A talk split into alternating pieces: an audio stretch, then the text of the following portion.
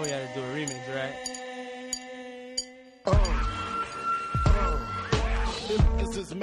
Hey, what's up, man? Uh, it's 1994, and uh, this was the first year that I heard the song Jungle Boogie because this was the year that Pulp Fiction came out, and it, that movie blew my mind. I think I was in high school, early high school, and uh, I was listening to Nirvana's Unplugged.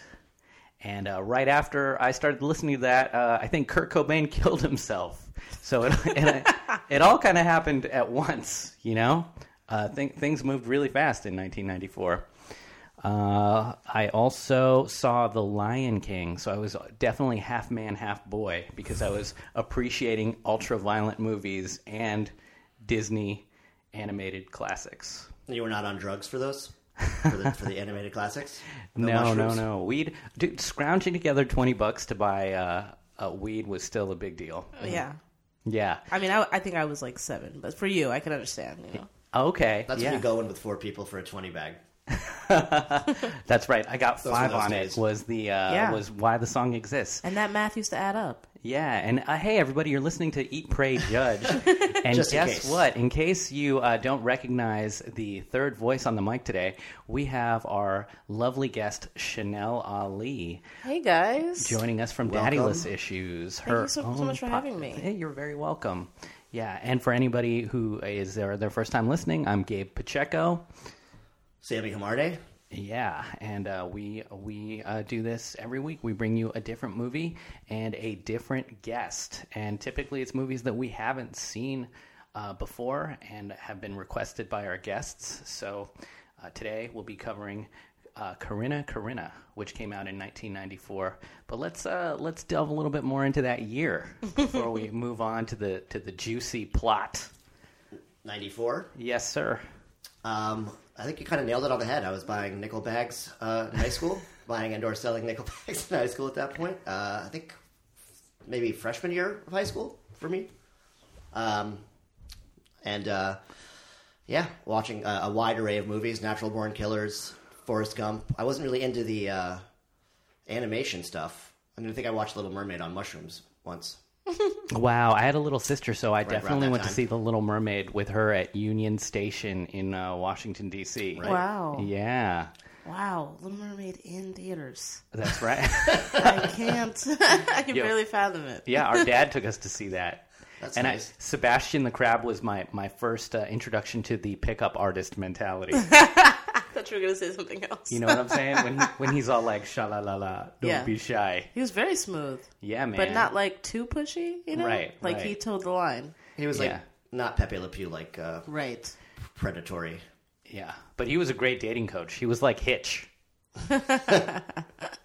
He did better at the box office than Hitch. Oh yeah, Little Mermaid. Uh-huh. But I got to tell you, man, Hitch is still a great. It's a great film. Hopefully, one day we'll cover it here. Sure. Yeah, Will Will Smith teaching that guy how to dance in the movie. Oh, classic. classic. Yeah, it's Yeah. great. Yeah. Uh, so yeah, well, how about you? What were you, you said you were like six or seven? Yeah, I think old, I was Chanel? probably like six or seven in '94. Yeah, Uh-huh. that that add, that math adds up. Yeah, and uh, so I'm like second grade. I think I had just moved to California from Alaska, what? which was a hefty transition. I remember when I got off the plane, I had sweatpants on, and that day it was 102. Wow. I'll never forget. It was 102 that day, and I was like, "Switch!" Nobody prepared me. I don't know geography. Like I just didn't totally understand what was happening. But yeah, um, I was living with my uncle at the time, and you know, was just like focused on school and life, but definitely was heavy into movies. Yeah. And I don't know if I saw Corrina Corrina in '94. I probably saw it a year or two after. sure. but- I'm just amazed that you were in Alaska. I, I want to Yeah. hear a little bit more about this. Yeah, it was crazy. I, I remember my school had a like we're in second grade. We had an ice skating rink in the middle of the playground, and you could rent ice skates for recess and just go ice skate. And uh, during PE, we didn't do regular things like they taught us how to ski. We they had like a ski for like a pair of skis for every seven year old. Like I don't even know what kind of funding that is.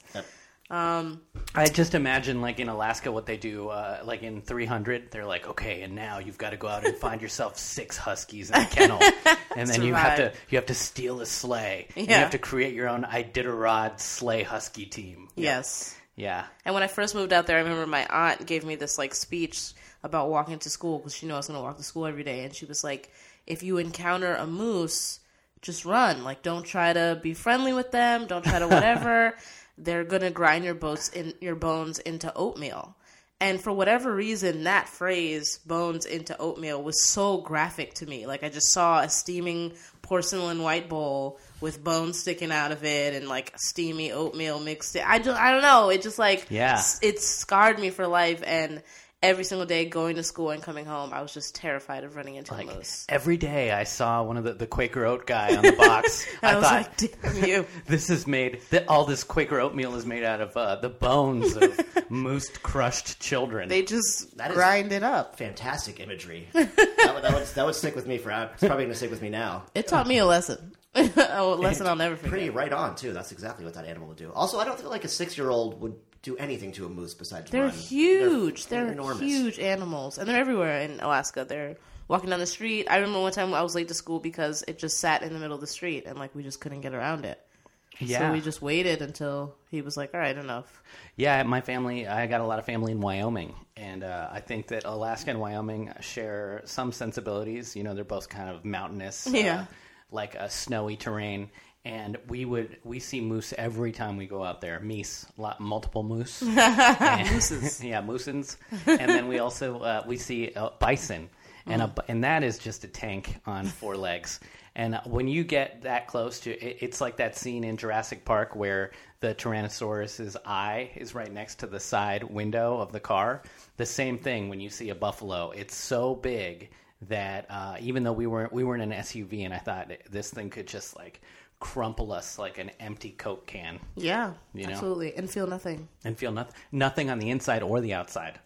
And I also remember one time we like we lived on the other side of a forest. The school was on the exact opposite side of this forest, so you needed to walk around it. And one day, my cousin convinced me we're gonna take a, a shortcut through the forest. We're gonna do it. It'll be fine. We get lost, and then it becomes like we're gonna lose fingers, like we're gonna lose toes because it's so cold and it's just so crazy. And I just remember feeling an incredible amount of fear for like my irresponsible choice as a seven year old. Yeah. So when you moved to LA, tell me a little bit about that because that was also 1994, right? Well, I moved to Northern Cali, which is like the Sacramento area. okay. Yeah. Sacktown. Yeah, California is huge, so it is very different. But um yeah, it was it was a big cultural shift. Honestly, there's a lot of black people in Alaska. There's a good amount of black people because of like Air Force and uh, honestly prisons. Like there's a lot of industrial things that bring black families out there historically. Um, so transitioning to Cali was very different because I immediately was like the extreme minority. Like I was the only black girl in the second grade or the third grade when I transferred to that elementary school. Like not just my class, like in every third grade class, it was just me and like in Sacramento. yeah, right outside of Okay, Sacramento. so yeah. suburbs. Basically. So was this Yeah. mostly Mexican or was it, It was all white I, people? I would say it was a good mix of white people and Mexican people. Yeah. Um, definitely a good. I, we definitely felt like black people were the extreme minority in that area. sure. Um, but yeah, it was a cultural shift. Um, but it was good. I, I feel like I got a, a good education in California. Yeah. And were you staying with the same family when you moved there? I was, yeah, Nice. with my uncle. Yeah, Right on. Well, uh, yeah. So you were you little in 1994. Uh, I was don't a know. baby, really. Yeah. So that's why I, I was trying to keep it real personal because I don't know how much like you were just steeped in pop culture at, at that time. Northern you know? California is where I saw my first free roaming bison. Oh, yeah? Oddly enough, San Francisco Golden Gate uh, Park Mm-hmm. has five to seven uh, buffalo that they just Barb. belong to the park. yeah, Yeah, they just walk around. And I mm-hmm. randomly was driving by one day, and there was six of them just standing there. It was it was impressive. That's amazing. Oh, great, great. Who knows why they, they are there? like, knows? I'd We love just to hear need the them. history. of- we just Yeah. need them. yeah, yeah. Every were- city should have a couple. Yeah, They are genocide reminders. they like to keep you keep you honest. yeah. Yeah. Well, uh, you know, also what, what this year, um, Michael Jackson got married to Lisa Marie Presley. Mm. so how, how's that for a I remember odd seeing. couple? I remember seeing them do that statement on MTV. Super You remember? Yeah, Yeah. right. And I remember thinking, like, is this what you have to go through to get people to leave you alone? Like, do you have to marry someone and just pretend pretend? You know, to like, love them. is this what it costs? you know? Well, that's what I feel like the uh, Cory Booker Rosario Dawson um, thing is right now. They're- Yeah? they're, saying that they're dating, and I'm Oh, like, what? Like. I've never seen a picture of the two of them together Yeah. in any place. That's very suspicious. yeah. So, And yeah. I love Cory Booker, but come on, those jeans. It's like, yeah, how, how are you out here pulling Rosario? Right? How did how did she uh, transition from uh, an Eric Andre to uh, He was dating Eric to a Cory Booker? She was looking at Cory Booker's tweets one day, like, this guy's insightful. Like, I think we could connect. Yeah, I'm vibing. I'm vibing with yeah. this. I like his little picture. Oh, wait, those jeans. The Foreman Grill, the George Foreman Grill, was Classic. released in 1994. Uh, the George Foreman Grill was my my introduction to cooking. Was it? Yeah, that was my first step to becoming Jul- uh, Julia Childs. You know. I do think also like for black households, Uh-huh. the, the the George Foreman grill was an event. It was Sure. like watching the infomercial, you know, just debating over the the if you're actually going to purchase it, purchasing it, and then it became like everybody got one. like we bought one for my cousin. She like graduated college or she graduated high school. We got one for her daughter. Like everybody was getting a grill. It became, you know, it's a thing. It's a phenomenon, and I, I I don't remember what life was like before the George Foreman Grill. Yeah. Because I think throughout my through from 1994 until about 10 years ago, I have had a George Foreman Grill. That's like my family had two two yeah grilled cheese sandwiches, steaks, Chickens. hamburgers. Yeah. Yeah, whole chickens. Whole chickens. Yeah. Put them in there. Just keep trying to close it until you That's get ambitious. it. Yeah. Um, how did that work out? Well, you can get different size George Foreman grills. You know, they, come, That's true. they come in all You shapes. went, you went with industrial? yeah. they had the George Foreman bucket. I, I'm going to name all of my, my children Gabe. You should. 15 Gabes you should, yeah. running around. There's no Oh, rules. that's such a bizarre thing to think about. that he named all of his sons George. Did he have a daughter? I hope so. Georgina. I bet that's Probably. what I did. Probably. I have got uh, my aunt is named Georgia, and my grandmother was named Georgia. Oh. So there you go. Uh, 19, what else happened in 94? Fun stuff. Uh, Liam Neeson turned down the role of uh, uh, James Bond because he didn't want to do action movies. so he's a hypocrite in a lot of different ways. Yeah. Um, well, let's you know, just a couple years and an IRS chase later, he's uh, he's doing Taken. He's making action. is. He's he is the action star now. he's Nicholas Caging. Crayola released scented crayons, but had to retire the food scented ones because, uh, Because According- we all know why. according Yeah. to parents, uh, they complained that the kids said they smelled good enough to eat. So, a lot of just uh, painted faces for Yeah. basically the next two years. Crazy poop. like that's probably what the real issue was. Yeah. like Yeah. parents were like, "Oh, this is na- like this is gross." Like, Yeah. He's stop the doing. walls. Yeah, Waxy dumps, Yeah. just clogging all of the toilets in the house. shit is red. It's red. Like, is, he di- is my son dying? I'm sick of it. The worry. You guys make these taste not as good. you know? Yeah, Some of them smelled so good. Mm-hmm. And I remember that vi- vividly, Yeah. exactly what all of them smelled like. The only one I didn't care for was chocolate, 'cause I, I feel like that's the one they didn't get right. But that was the first one that people went to eat. I, I, I'll bet money. on it. Probably. that was that was definitely the first one I went after.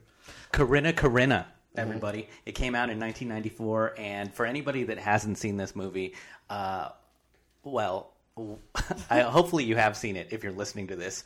But if you haven't, uh, Chanel, thank you so much for recommending it because this was this flew com- totally 100% underneath my pop culture radar. Wow. I do remember seeing ads for it now, in, in, in hindsight, and I always thought that Ray Liotta and Whoopi Goldberg would be an interesting pairing. Both are very talented actors. I mean, Mm-hmm. Whoopi Goldberg is is outstanding. I mean, she's she EGOTed. Not a lot of people do that. Right, It's right. Emmy, Grammy, Oscar, Extreme- and Tony. Yeah, extremely very- talented performer Oh, across yeah. the board. Yeah, I know her uh, best from Star Trek: The Next Generation, but also from uh, where she plays. Um, you know, just- is it in a cantina that she exists on that show? And in Star Oh, Whoopi Trek. Goldberg. Yeah, I Whoopi know. Goldberg. But then did not know. also uh, Jumping Jack Flash, oh, Oh, she- wow. There's a ton of stuff. deep Um, cut, burglar. Speaking of uh, Star Oh, Trek: Next yeah. Generation, did you see the Data Data uh, cameo? In this? Yeah. What? Yeah. In this? He was at the table when uh, Liotta was pitching the one of the jingles. He was one of the Um, businessmen. He was one of the businessmen. Yeah, Wow. really weird. I was like, how do I know that guy? And at first I thought it was the guy from uh, Perfect Strangers, Balki, Bronson Pinchot, but it wasn't. Yeah. It was He- Data. This movie was incredibly hard to find.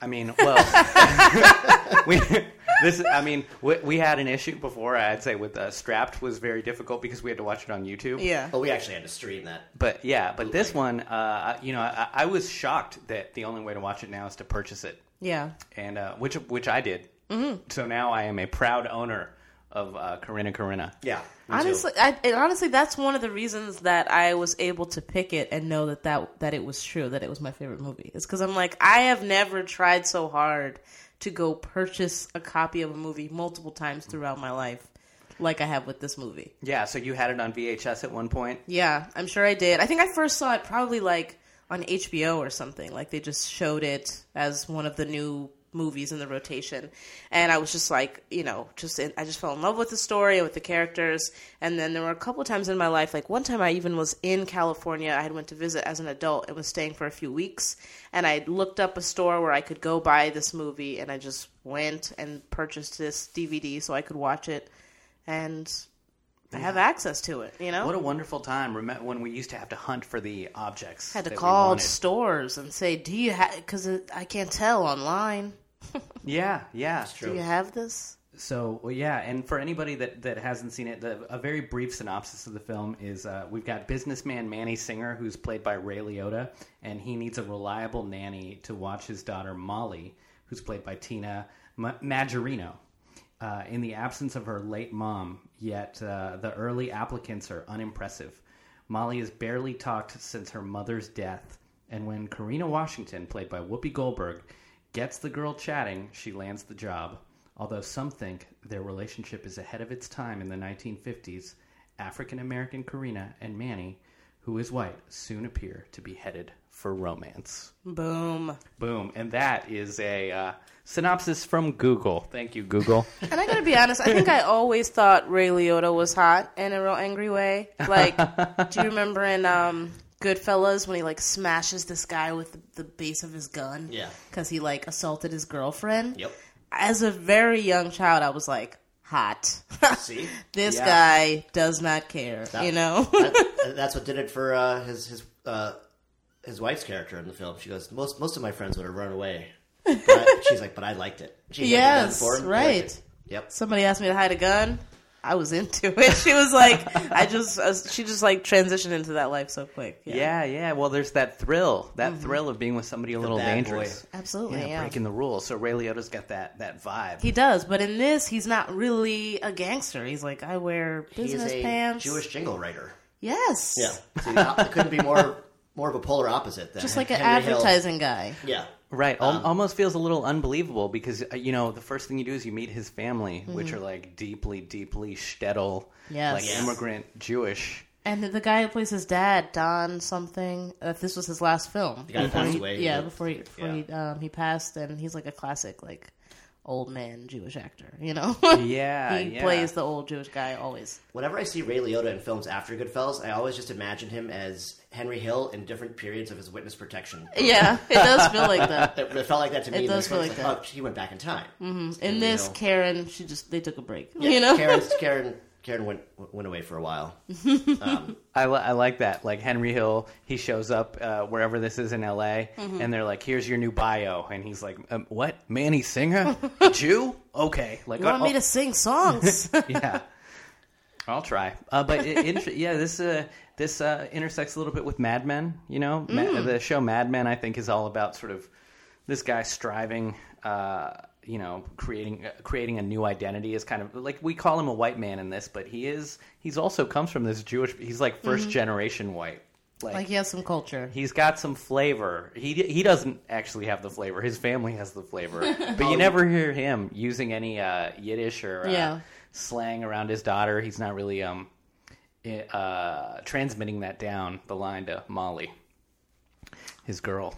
It's true. Yeah. Yeah. They never explained why the mother passed away. Did they?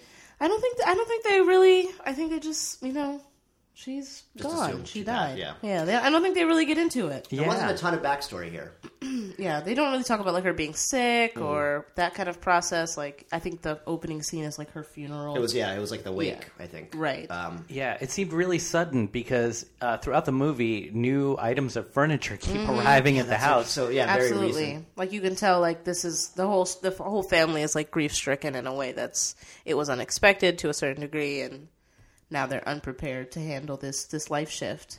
And I I really liked that um, Manny acknowledged right away, like I'm ill equipped, like I just can't do it alone. That's right.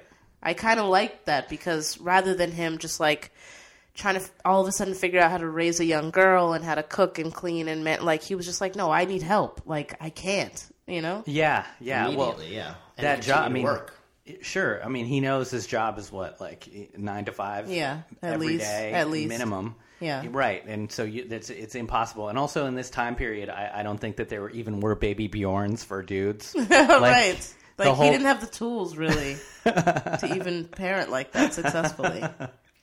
like I like even knowing how to communicate with a with a young daughter. Mm-hmm. You know, like oh, what, what do I tell her? Yeah.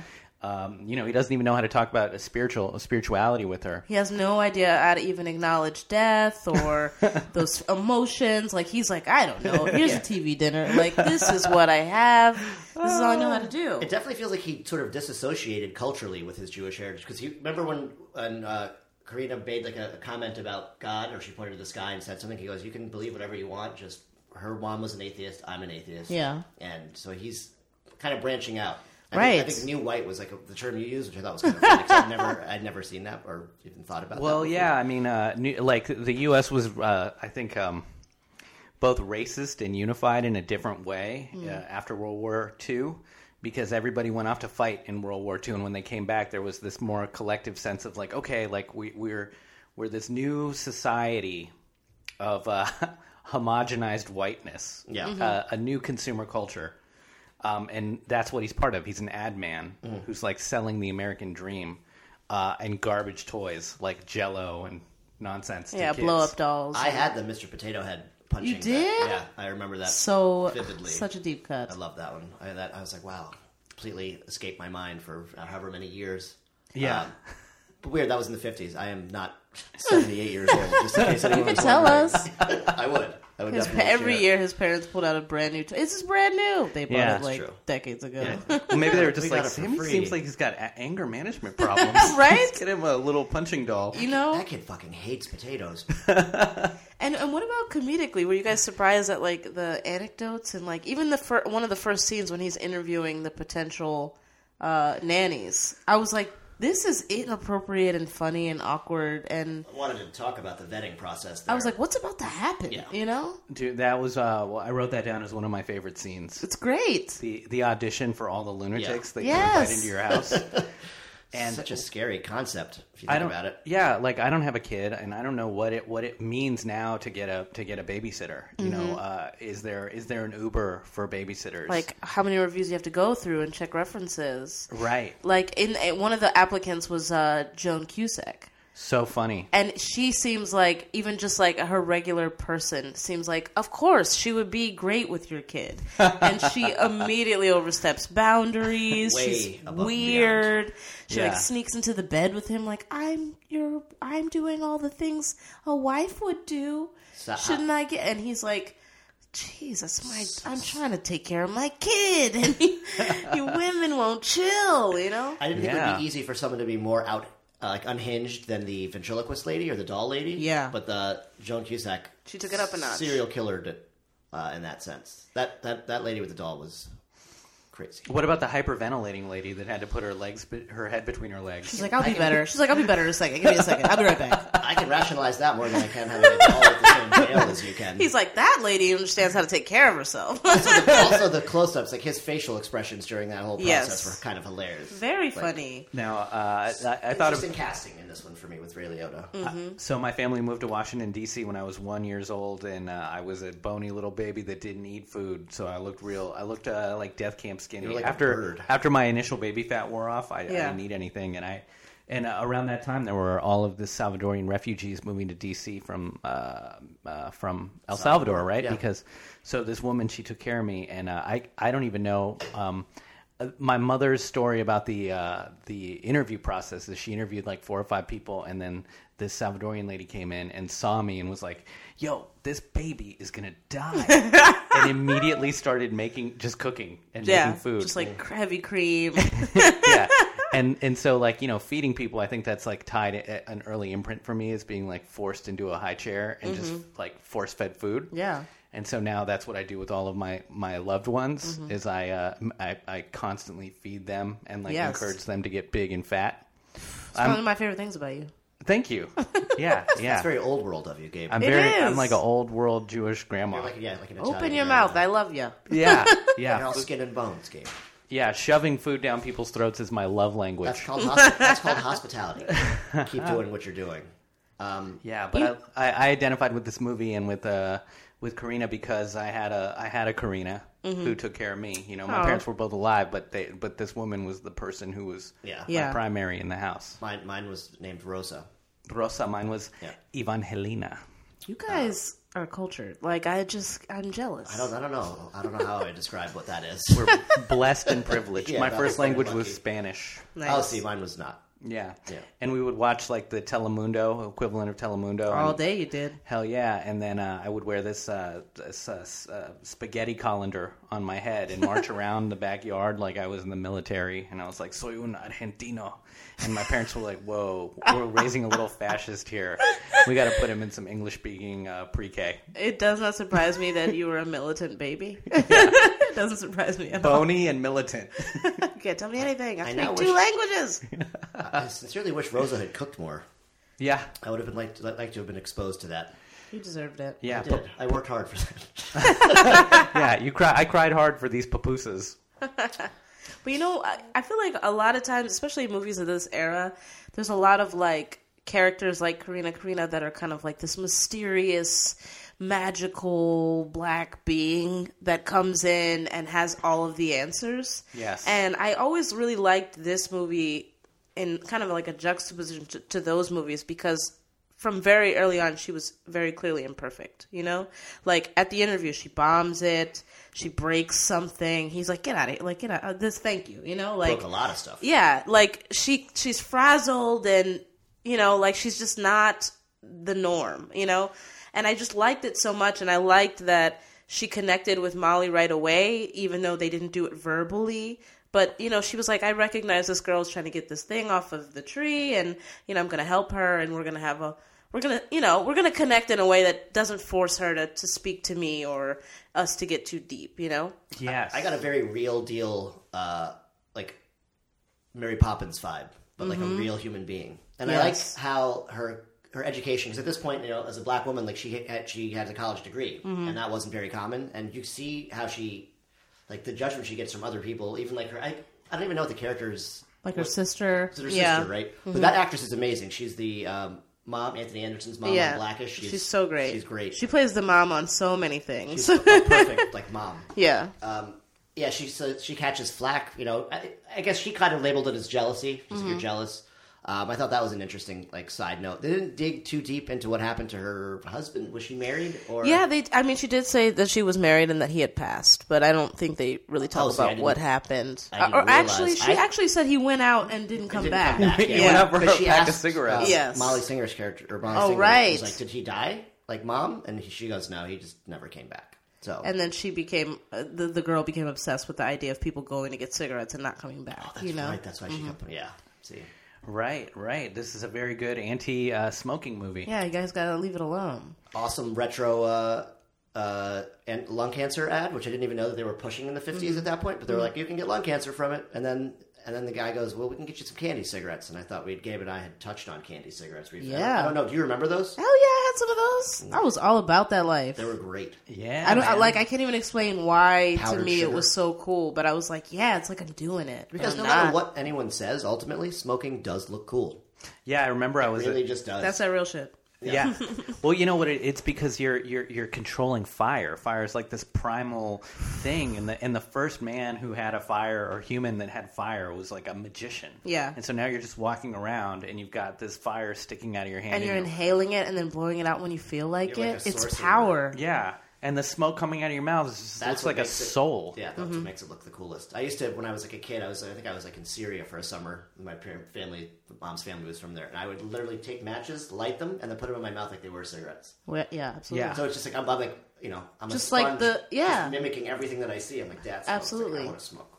and then I went from like breaking his cigarettes because I hated smoking to uh, smoking them, Steal, to stealing them. Uh, probably right around when this movie came out. Probably. you figured it out. Nine four. Um, and Yeah. how often do you remember seeing like a black woman portrayed in a film like this with not just an education but also a passion? Like she's passionate about writing about jazz and writing about music. It was just like I obviously as a comedian as a, even when I was 7, I thought, "Oh, I think I'm a comedian." Like I think I remember internalizing that idea at that age and watching comedians in re- regular life and on stage and thinking I'm one of those people, you know, like I want to make art and do a thing.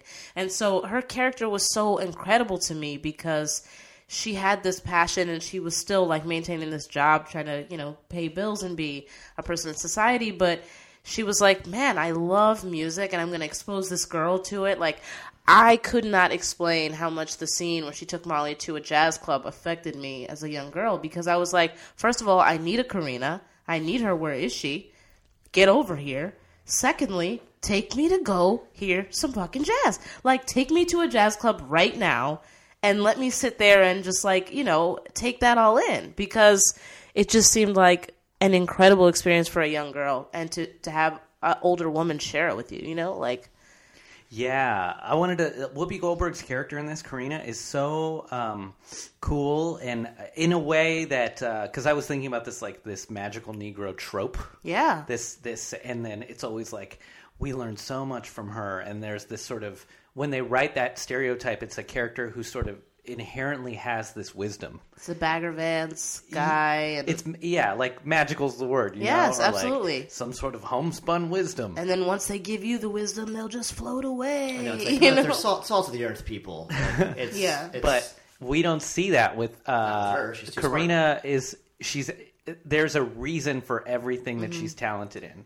She went to college, Right. You know, she is uh, well read. She She's is emotionally intelligent. She understands how how to be compassionate and patient. Like she's even though the characters in the movie paint her to be magical. Yes. Because she changes them a lot. Yeah. She's really introducing them to humanity.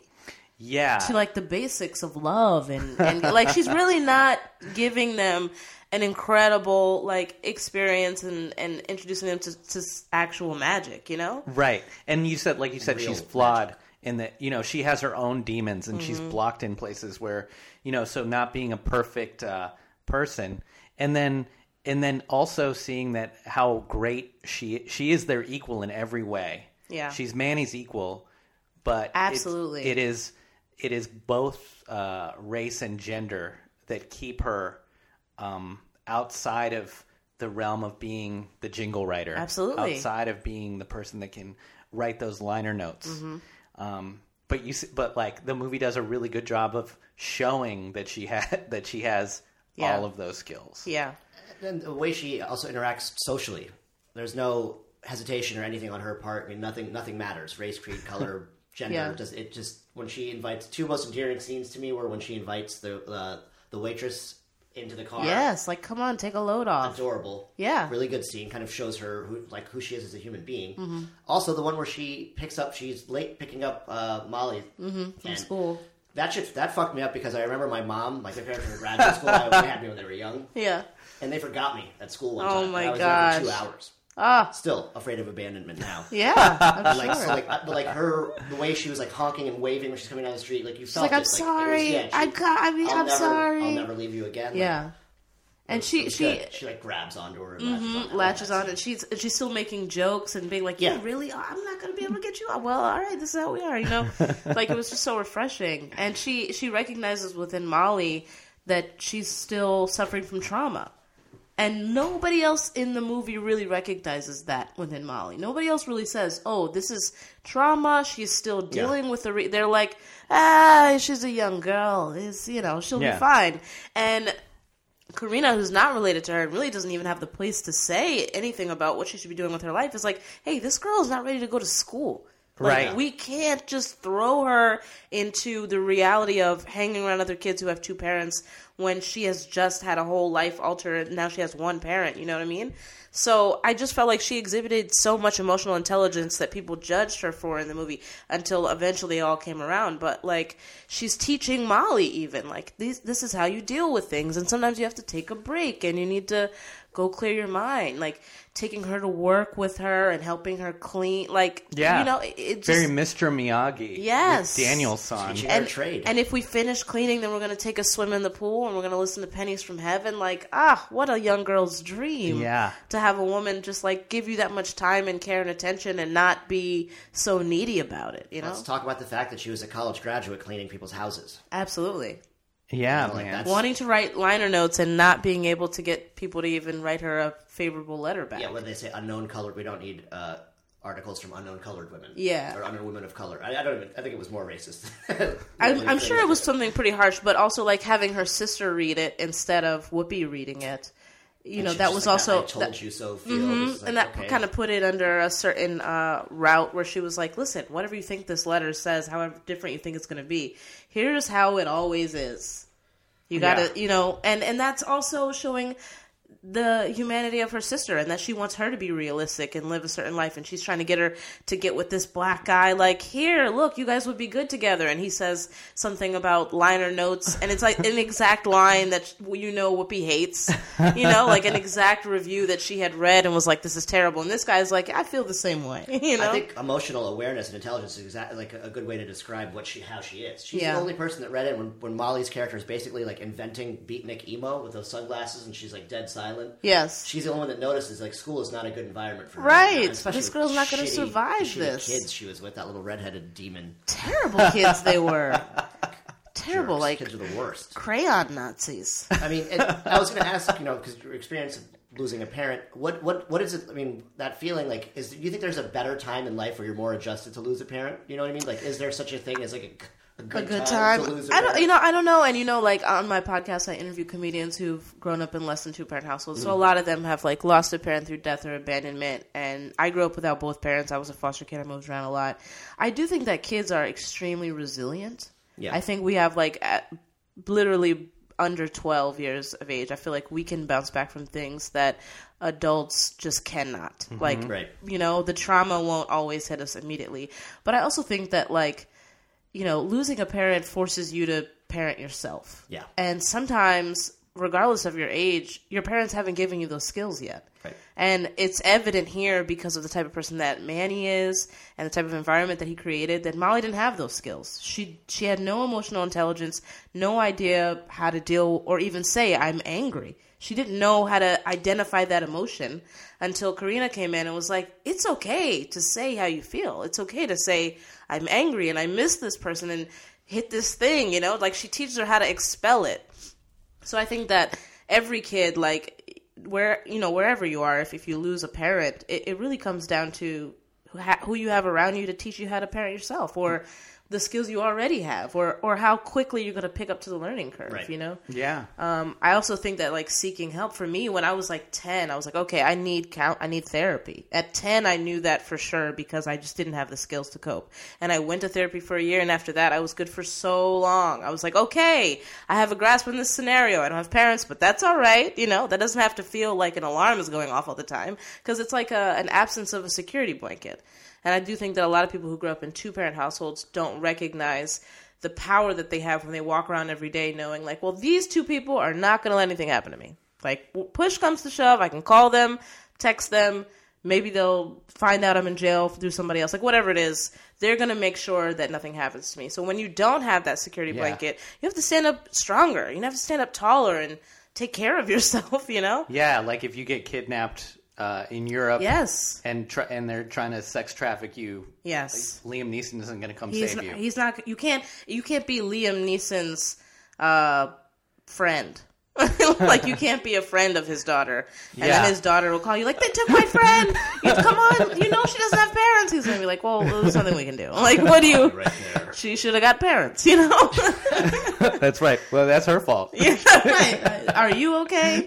Were you taken? You know. You don't even really realize it. There's no way for me to wrap my head around that feeling. I know. I can, I can try to envision it, but there's no, like nothing to do. Even if I don't talk to my parents for a month, I Yes. call them like I know that they're there. And If I Absolutely. have some really shitty shit going on, I can always talk to them. Like you know, Yeah, go right to them. My mom's also in medicine, so if I have, So she's ready to help. Right there. yeah. Yo, mom, what's this? Yeah, uh, these coping skills. That's cool that you had a therapist when you were ten. That's like uh, also Yeah. a, a movie I want to make. Therapy uh, at ten. Yeah, kid therapists. I remember I walked up to my teacher uh, when I was in fifth grade, and I was just like, "Yeah, I need to talk to somebody." And she was like, "About what?" she was like, "What are you talking about?" And I was like, "I was like, I knew that I needed her to take me really seriously, so I was like, I'm going to say something really crazy and force her to acknowledge how harshly I'm saying this." And I was like, "I need to talk to someone because I'm afraid that I'll hurt myself if I don't."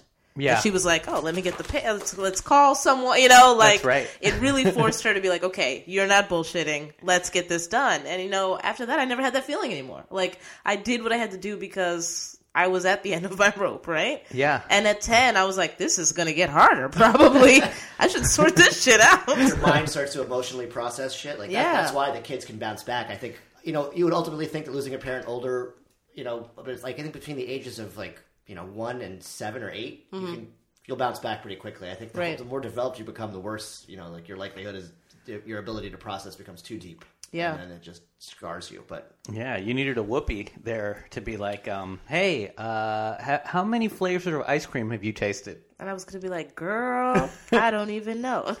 Yeah, all right. Well, we need to go to 31 flavors and try. sort this out." Yeah, try all the flavor. You can't just live Yeah. on chocolate and vanilla. Mm-hmm. I really Yeah. feel like there's nobody else that could have played that character.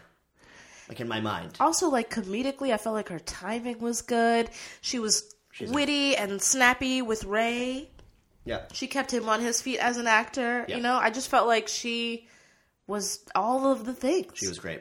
Yeah, it made me actually uh, regret that uh, Whoopi has doesn't have a larger body of, Mm. of work, especially in this era, like the that '90s I era, Yeah. because she was great in this, and like I remember her. This was al- almost too late for me to watch her movies. Like Mm-hmm. I was watching her in like uh, Jumping Jack Flash and Right. Burglar. yeah yeah So this was like, you know, and uh, again in 1994, like I didn't see it when it came out. I was watching Pulp Fiction. yeah and lion king Right. Which, Both. uh, yes, both at the same time on split screens. But I would have loved, uh, now going back, I, I want to watch her during this era. yeah She also made Ghost.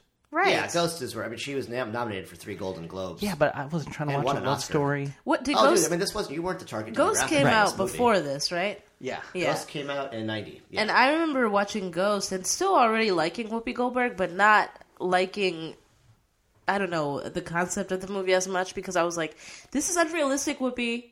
If my Right. boyfriend gets shot, you're not going to help me just talk to him. Like, we're not going to be able to bring him, you know, like, And she's super magical in that movie. I know. so it's everything we're Oh, she talking actually about. I just Straight didn't up. like it. I was like, no, I want more realistic. And then when this movie came out, I was like, yes, I need Whoopi. You're my. I remember definitely thinking like, she doesn't know, but she's my auntie. Like, she's my auntie now. Her breakout role, I think, was in uh, The Color Purple.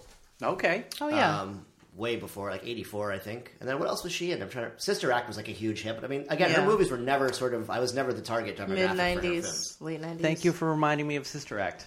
You're mm. welcome. classics. Eddie was another one when she played a basketball coach.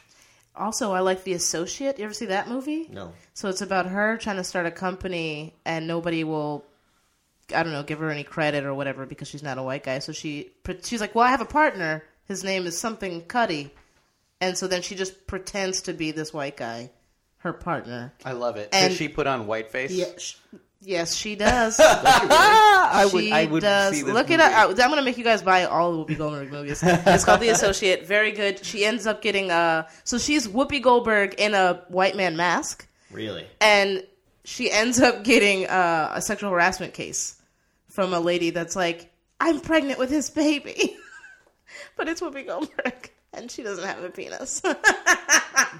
Oh, that's the best. That's the best when you know you can call their bluff. yes, it's it's a pretty funny movie. Oh my god, I remember this. Yeah, Ugh, Donald Trump's in it. yeah, he is. Okay. a lot of business magnets in this movie. It's very New York City business. I mean, that's the thing you need to do if you want to seed everyone's imagination to become president at some point. Is just cameo in all of their childhood classics, Get them in there. like a Home Alone two, Yeah. Like a Lost in New York. What is it? Yeah. Mm-hmm. Lost in New York. I don't know if that was two or three, but Two. Yeah. whatever. Yeah, that's jeez, what a nightmare. Going back and watching these things and being triggered all over again. Yeah. And realizing like you used to just in, ingest this and not even flinch. Yeah. Like, I this kind of- fine. I just like f- forget about him sometimes. And, like, when, I'm reminded, I get, yeah. when I'm reminded, I get pissed off immediately. so it's like, oh yeah, that's right, that did happen. That's still going on.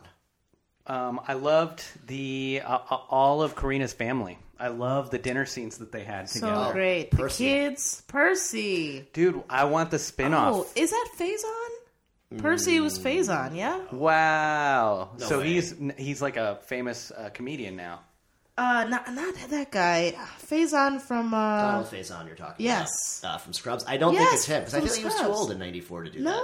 'Cause He was in Clueless like a year later, and he was in straight up high school. Man, I don't know why I thought that His kid was is, that kid. His name is Curtis Williams. Yeah, that's that. Dang. And he was in Beverly Hills Cop 3, Yeah, he was. Parenthood, and uh, a bunch of other stuff. The great But- thing about him is he's, you know, that kid's not acting at all. That's just Yeah, like his he's chilling. Yeah, He's just- chilling. he's doing his thing. yeah. Like, I, that's how he I. I watched it and I was like, man, I hope nothing bad happened to you. Right? right? I hope you're doing okay. Yeah. Yo, child acting. it's a it's a it's a rocky rough. road, Oh, baby. It's rough. He This is died a Hollywood. gunfight in a brothel, in a cocaine brothel. Yeah, I was like, I hope you have parents that love and support you and keep, keep you off of those casting couches. And I thought Whoopi had uh, such great timing with the kids too. Like comedically, Yeah. she was great at like disciplining them and still like being that warm, soft figure. And know? they were so fun, man. Those kids were Great fun. It was kids. like I want to go eat dinner. If I was a kid, that's the family that I would have wanted to go and have dinner with. and I even liked that Molly was naive to having black friends. Yes. And that she crossed the boundary by saying like, "Do you taste like chocolate? Do you taste like vanilla? I don't know." And then eventually she she ends up finding about out, out about the N word. Yeah. And she calls her friend the N word in a way that she's like, "I love you. Yeah. You're my nigga." Right. And then the girl's like, how could you say that? And I was just like, even as a young girl, I was like, I love this, you know, like I love that they don't agree. Yeah. And then in a in a minute, she recognizes. Obviously, she she can't communicate it, but she recognizes that Molly didn't have malice. And Right. that she had said something ignorant Yeah. because she was ignorant. And so then she immediately defends her. She's like, She's my friend. Like, don't talk about Molly because she said that terrible thing to me just now. Right. Yeah. This is my friend and she's fine, you know? She 360s that shit very quickly. Mm-hmm. She was like, "You're not my best friend anymore. Like, how could you say that?" And someone else gets in on it, and he's like, She's like, I think somebody else calls her a honky. called her a honky. He's like, Yeah. "Call me a donkey." And Don't she's call me like, a honky. "Donkey." Pasta face. Yeah. Said some shit. Pasta They face. they are ready. They are ready. They got their fingers on the trigger with that. They're And, uh, like, and this is like in the middle of like a choir practice. I'm Right. like, where's the teacher? I feel like the point of that was to show that like racism isn't inherent. Like, You don't, you know what I mean? Like you don't see that. You're Mm-hmm. Like- taught. You're taught it. Like it's, And fed- it's also- to you at, at, at an early age. And also, part of it can be naivete. Like you can be actively racist and not Not know it. know it. That's you, you can be waking up every day doing racist things, holding prejudices, and not being like, "But I really am racist and I love it." You know, like you could just not know. That's right. That's right. Well, we uh, like so. I went up to uh, uh, Westfield, Massachusetts this weekend to do a, a bunch of shows, with, and I was with Samir and uh, uh, Dylan Stevenson. So we're like up there, and the entire audience is like white, and uh, most of the audience. Um, but what happened was uh, the staff who brought us were super excited we were there, but they were like, "Ah, it's Trump country." Like they were nervous Yeah, about they were like, "Let's what just let you know what it is, so you don't say anything too crazy." Yeah, and what what I what in my uh, opinion, like everyone was really excited about the show, and they loved seeing all of us. And for some of the people up there, I think it might have been the first time that they'd ever had like a black man, a Latino, and a and a Muslim uh, from India. Yeah. do stand up in front of them and like just be humans. Right. So Not be caricatures of what culture they think they represent. Exactly. Mm-hmm. And so that was, you know, uh, I don't know. Like no one was racist towards me, Right. but I would say, or or any of us. Yeah. But I would say, like, well, you know, uh, the prejudice on the end of the staff was that these were like Trump supporting uh, white supremacists. Mm-hmm. Yeah. Which they Could have been. could have been, but um, hopefully after after hanging out with us for a while, you know, we we changed some Yeah. some minds. They're We like- softened some hearts. They're like some of them do comedy. Yeah. seems all right. yeah, these guys they're fine. They're just making us laugh. They're joking. yeah. Yeah, hey, they they also have problems in their relationships. Yeah, seems like sometimes they struggle with money. yeah.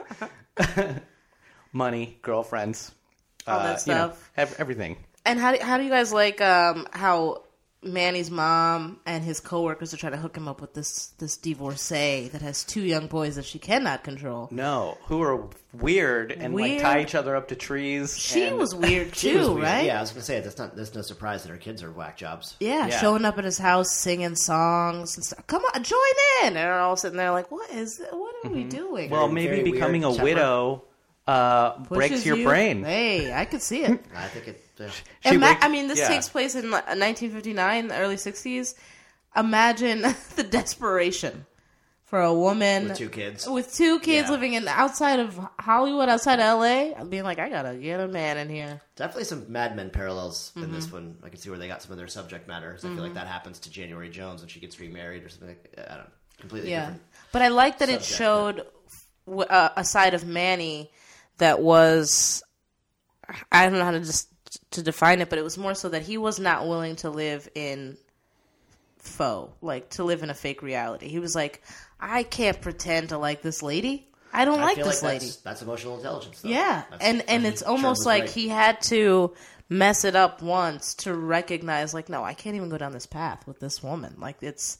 I mean, and he ends up kind of like violently telling her, like, no, oh, yeah, I like, get out of here. just Like he breaks, yeah, he breaks something, and she's immediately like, all right, then I will go. you know, Yeah. She's a It's the, human the being. opposite of the Henry Hill uh, Mm-hmm. violence to woo the woman. Yes. This is the uh, violence to completely get out of here. I'm He was crazy. like, she's like, "Do you want me to Yeah. fix this?" He goes, "Please, no." I just smash it. Yeah, because he tells her no, and she's like, "No, just let me." And he's like, "No, I really." And you could see he just goes from zero to a hundred, and it's like this woman doesn't even listen to me. I can't even communicate with her. He had to send a strong message. Let's kind smash of like everything. When you had to send a strong message to your teacher to get that counselor. Absolutely. Hey, you need to take this seriously. I mean, the writing, the writing was on the wall when she kind of uh, gets cock blocked by Molly for a second and then yells at her. Oh yes, and I love that Molly was so worried about them smoking and their health. Like, Yeah. she was, you know, exhibiting the average "I care about my family" mentality, and they're like, "This girl's acting crazy. She's hiding her cigarettes," and she's like, "I just lost my mom." Like, she never says it, but it's part of the fear. She's like, "I'm afraid of losing you guys. You, I'm afraid that you're not taking care of yourself. I could lose you." Whatever, whatever. And so she does what she has to do to steal cigarettes. And honestly, in a black household, you might not survive that. You know, like you can't just steal a bunch of cigarettes from anybody. like cartons. Yes, like that's a lot of money. You know.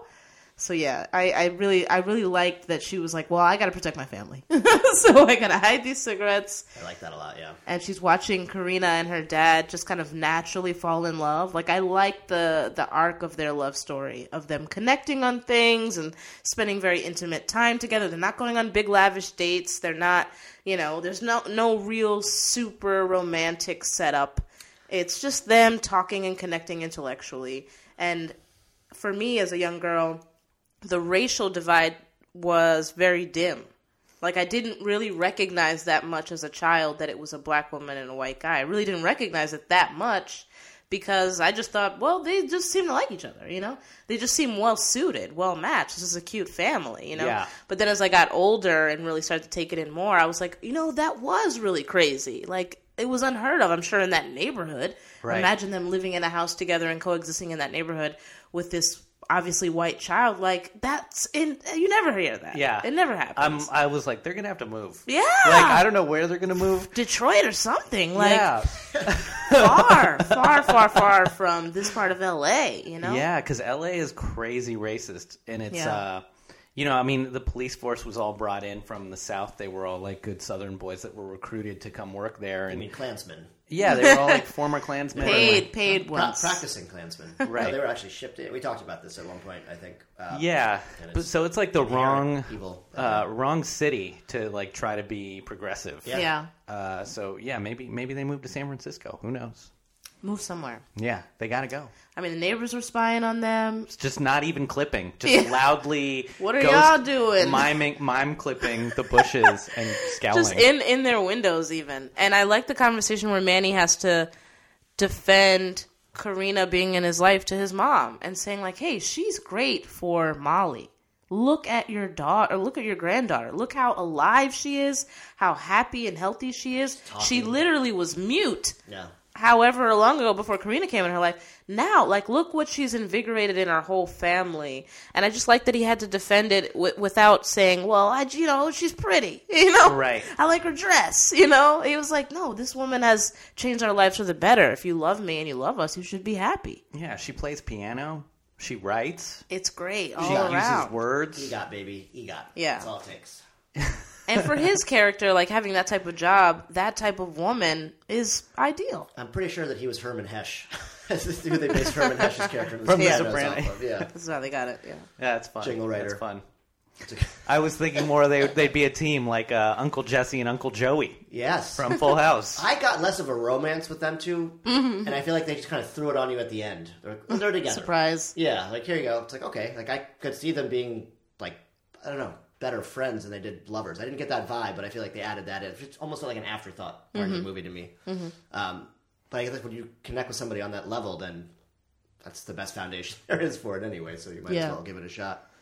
Um, I don't know how much. Fla- uh, yeah, I feel like they tried to. The dad was the like more forgiving one, then he passed, and then the mom Yeah. had her issues, but she got over it. And And I remember uh, Molly telling uh, the grandfather, who's like half deaf, she was telling him like, make sure that you know Daddy ends up with Corrina, okay? And he looks around, and you can see him internalize his whole life as a Jewish man and what he knows about the world, and the fact that his daughter is asking to help his son fall in love with his black housekeeper. And he's like, he just nods at her, like, okay, I'm gonna, I'll figure it out. I'm gonna make sure they end up together. You know, it'll be. Fi- don't you worry. You know, it'll be fine. yes, yeah, he was great.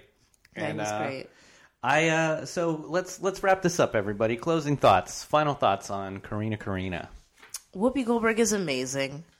Ray Liotta could get it. and uh, you know, being emotionally intelligent isn't something that we're always born with. And sometimes you have to go seek help and surround yourself around people that can help you take better care of yourself. So shout out to that.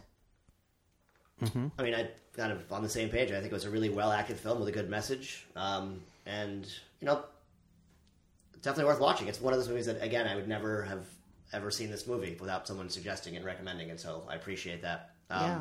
It's a good. It's a good one to watch with the family. It's a good family movie. Oh yeah, I watched it with an orphan, Yeah, cool. and uh, Amber loved it. I liked it. I Yeah. like, you know, I was like, hell yeah, I'm, I own this now. I, I'll watch it again, Yeah. probably in a couple years, and I uh, I could see them remaking it. I mean, not to take anything away from Ray and Whoopi, they were great in this. Yeah. but uh, they could remake this as a contemporary movie, and I'd I'd love to see like a Jamaican nanny. Oh yeah. you know, or uh, like a Salvadorian nanny. Could Yeah. be Because- anybody now because an undergraduate degree is actually worthless. So so she really needs that job. It doesn't matter about segregation. she's like, she has, a, she has a master's and she's cleaning apartments in New York City. no, like this seems normal. yeah, Yeah, right on. You get it. and uh, and things that I and one one thing I wanted to see more of uh, was more Percy. This movie could have used more. I, I I would watch a spin off movie that's just following uh, Corrina's family's household. I feel like they made one called The Klumps. That's- Similar. It reminded me exactly of that, Yeah. like the Klump It's sort of similar, It dinner. actually reminded me of Eddie Murphy's character. I can't remember whether it was Raw or Delirious, but like when he's doing stand up in the very beginning when he's like 10 Mm, He's years like, old. I got ice cream. He's talking I about got the fart, ice like cream. the- the- yeah. Oh the yeah, all that stuff. Yeah. That's who Percy reminded me of. Yeah, Makes me want to go back They were and watch. very Was it- vibrant characters. Was it Delirious or Raw? Which one was that? I think that was Delirious. I think so too. I don't know. well, You can Uh, you can you can add us on our Instagram page if you know the answer. please let us know. Uh, and also correct us on Twitter, Instagram. You know, fact check us. Tell us when we're wrong. Tell us what you like. Tell us what you don't like. it happens all the time. We, it, it, we honestly, I, I could care less. Yeah. so Once you say it, you said it. Yeah. Right? yeah, it's been said. deal with it. we're not editing anything. Deal with it. Yeah. Sorry, not sorry. Yeah. Uh, but uh, hey, uh, tell us where you where we can find you, Chanel. Uh, you guys can go to my website, chanelali.com, for all of my upcoming shows and projects. You can also follow me on Instagram and Twitter at Chanel underscore underscore Ali. That's Chanel like the perfume. Two underscores. Ali like Muhammad. Love it. Sammy, you got anything you want to plug? No, man, just keep uh, keep listening and uh, rate, review, and subscribe. Find us at Eat Pray Judge on Instagram, at Eat Pray Judge on Twitter, uh, Facebook. Hey, this is Gabe Pacheco, and I am at gabepacheco.com. Also, I just put out an album on 800 Pound Gorilla Records, and the album is called Risky Behavior. So go and do yourselves a favor, download that, or listen to it on Pandora. You can also buy it on Amazon or iTunes. All right, everybody, this has been another episode of Eat, Pray, Judge. Thank you so much. We love you. Please uh, leave us a rating and a review.